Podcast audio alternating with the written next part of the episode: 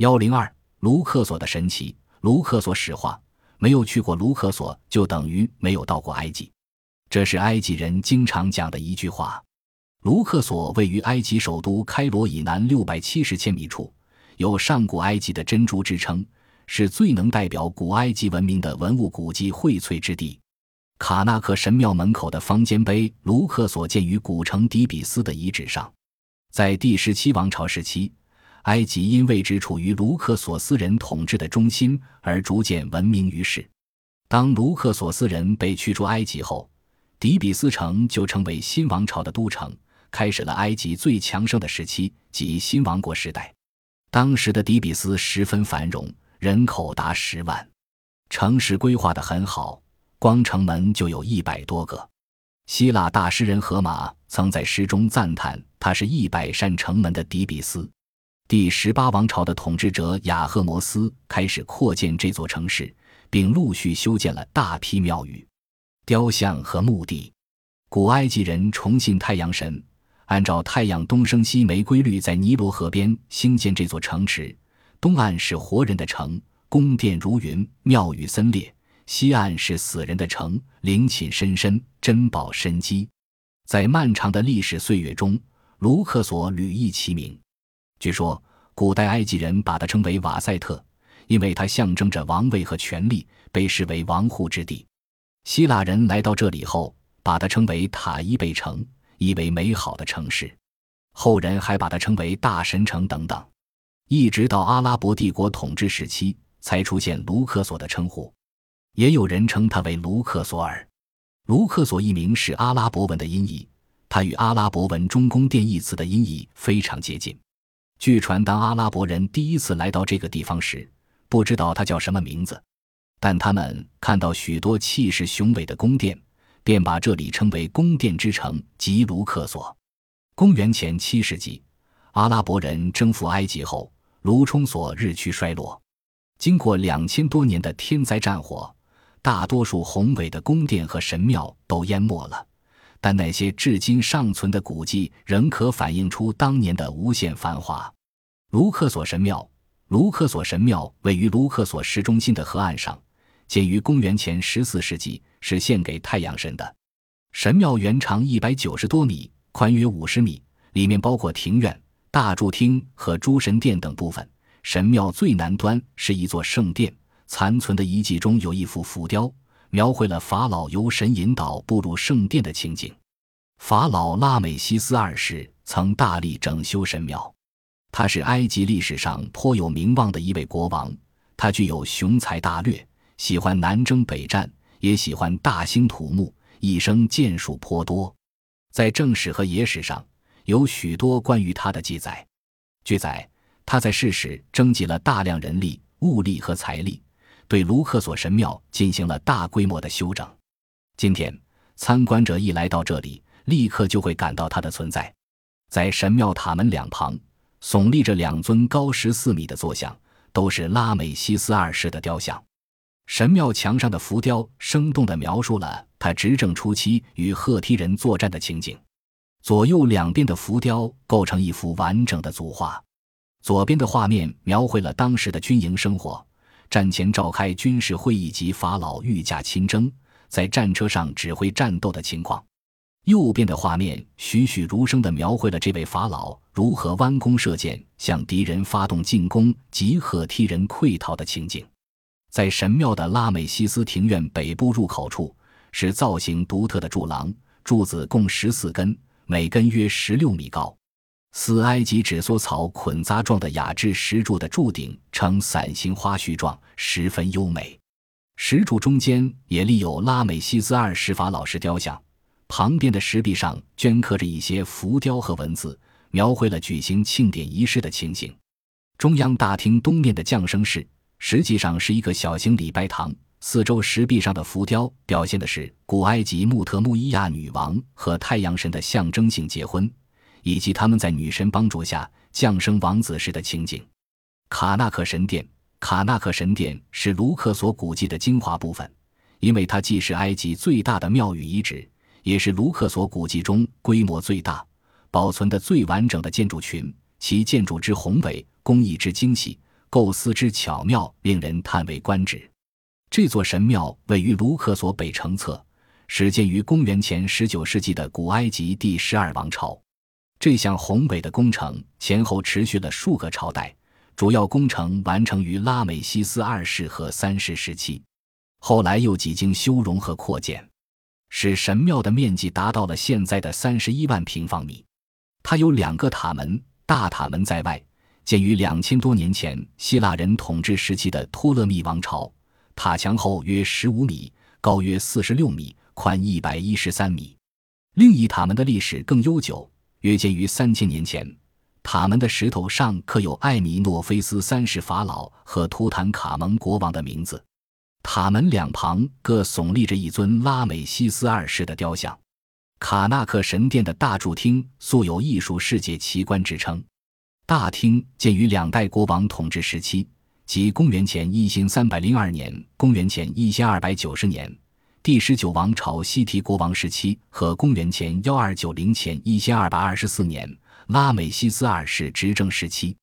大柱厅的建筑面积达五千平方米，厅顶距地面约二十五米，由直径为四米、高约二十一米的一百三十四根圆形石柱支撑，中间十二根最大，每根高达二十多米，柱冠直径为三十六米。顶端可站立数十人，这些石柱由一米多高的鼓形石块垒成，边廊石柱高达十五米。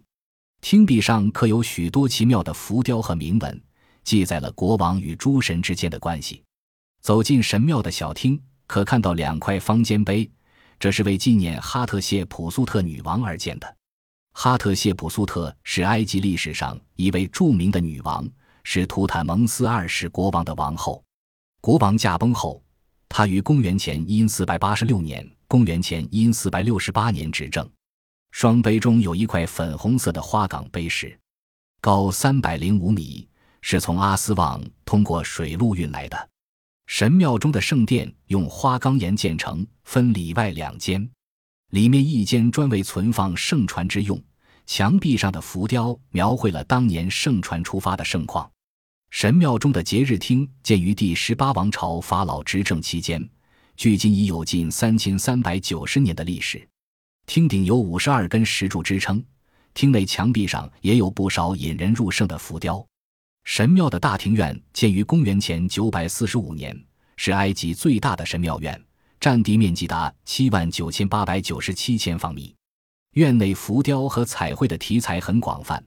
从不同角度反映了埃及古代社会的生活，其中有国王、贵族祭祀活动的盛大场面，也有农夫、船匠生产劳动的情景。有些彩绘和浮雕逼真地刻画出顽皮的儿童和爬动的虫兽的形象，充满了浓郁的生活气息。古埃及文明最明显的图像之一就是方尖碑，卢克索神庙和卡纳克神殿都竖有方尖碑。它是一种针状，碑身由下而上逐渐变细的石造纪念碑，碑尖雕成小型金字塔的形状，又称为小金字塔或奔奔圣石。首批方尖碑似乎是古王国时期在赫里奥波利斯的太阳神庙所树立的。到了新王国时期，大型的拔地独立巨石方尖碑就在神庙和神殿前成双成对地竖立起来。考古学家曾经发现了一个未完成的花岗岩方尖碑，它横倒在亚斯文的北方采石场中，雕凿的年代约在新王国时期，长度为四千一百七十五米，预估的重量约为一千一百五十吨。如果它不是在采石后期时出现了严重的石块缺陷而遭到遗弃，可能会是有史以来最大的拔地独立巨石方尖碑。英国最早研究亚斯文方尖碑的埃及学家恩格巴哈的实验显示，在雕凿方尖碑周边直径零五米宽的窄沟时，一个人用玄武岩石杵敲，一个小时只能敲掉五毫米的石材。埃及人喜欢在竖好纪念碑之后，再对它进行最后的加工，但有时会有利息补如卡奈克的图坦蒙斯三世方尖碑，在立碑之前就已经被加工完毕。加工过程是这样的。先由工人用石研磨机和上等的石英粉把碑磨得发亮，然后由工匠在表面上描画，由熟练的雕刻工用石质工具进行雕刻，最后再在碑顶尖端盖上金属薄片，薄片被垂入浮雕的凹槽中固定。当碑被竖起后，这块全银镶的尖顶反射阳光，使方尖碑闪闪发光，以致人们从很远的地方都能看得到。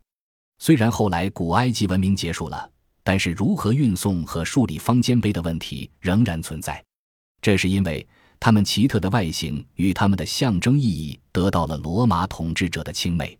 奥古斯都在约公元前十世纪时，把第一批方尖碑运入罗马。后来的皇帝也不断的收集方尖碑，这样使罗马的方尖碑越来越多。其中几个方尖碑在十六至十八世纪被从古罗马废墟中发掘出来，罗马教皇将其作为重建市区计划的一部分，把它们重新竖好。在十九世纪，又有三座方尖碑从埃及运入巴黎，并先后在伦敦和纽约树立起来。今天，在罗马竖有十三座埃及方尖碑，而埃及却只剩下了四座。每一座方尖碑从埃及被运走时，都采用了许多办法，包括使用脚手架、滑轮和书轴。然而，这些复杂的工程方案没有哪个能与古埃及人在建造、树立这些方尖碑所取得的成就相匹敌。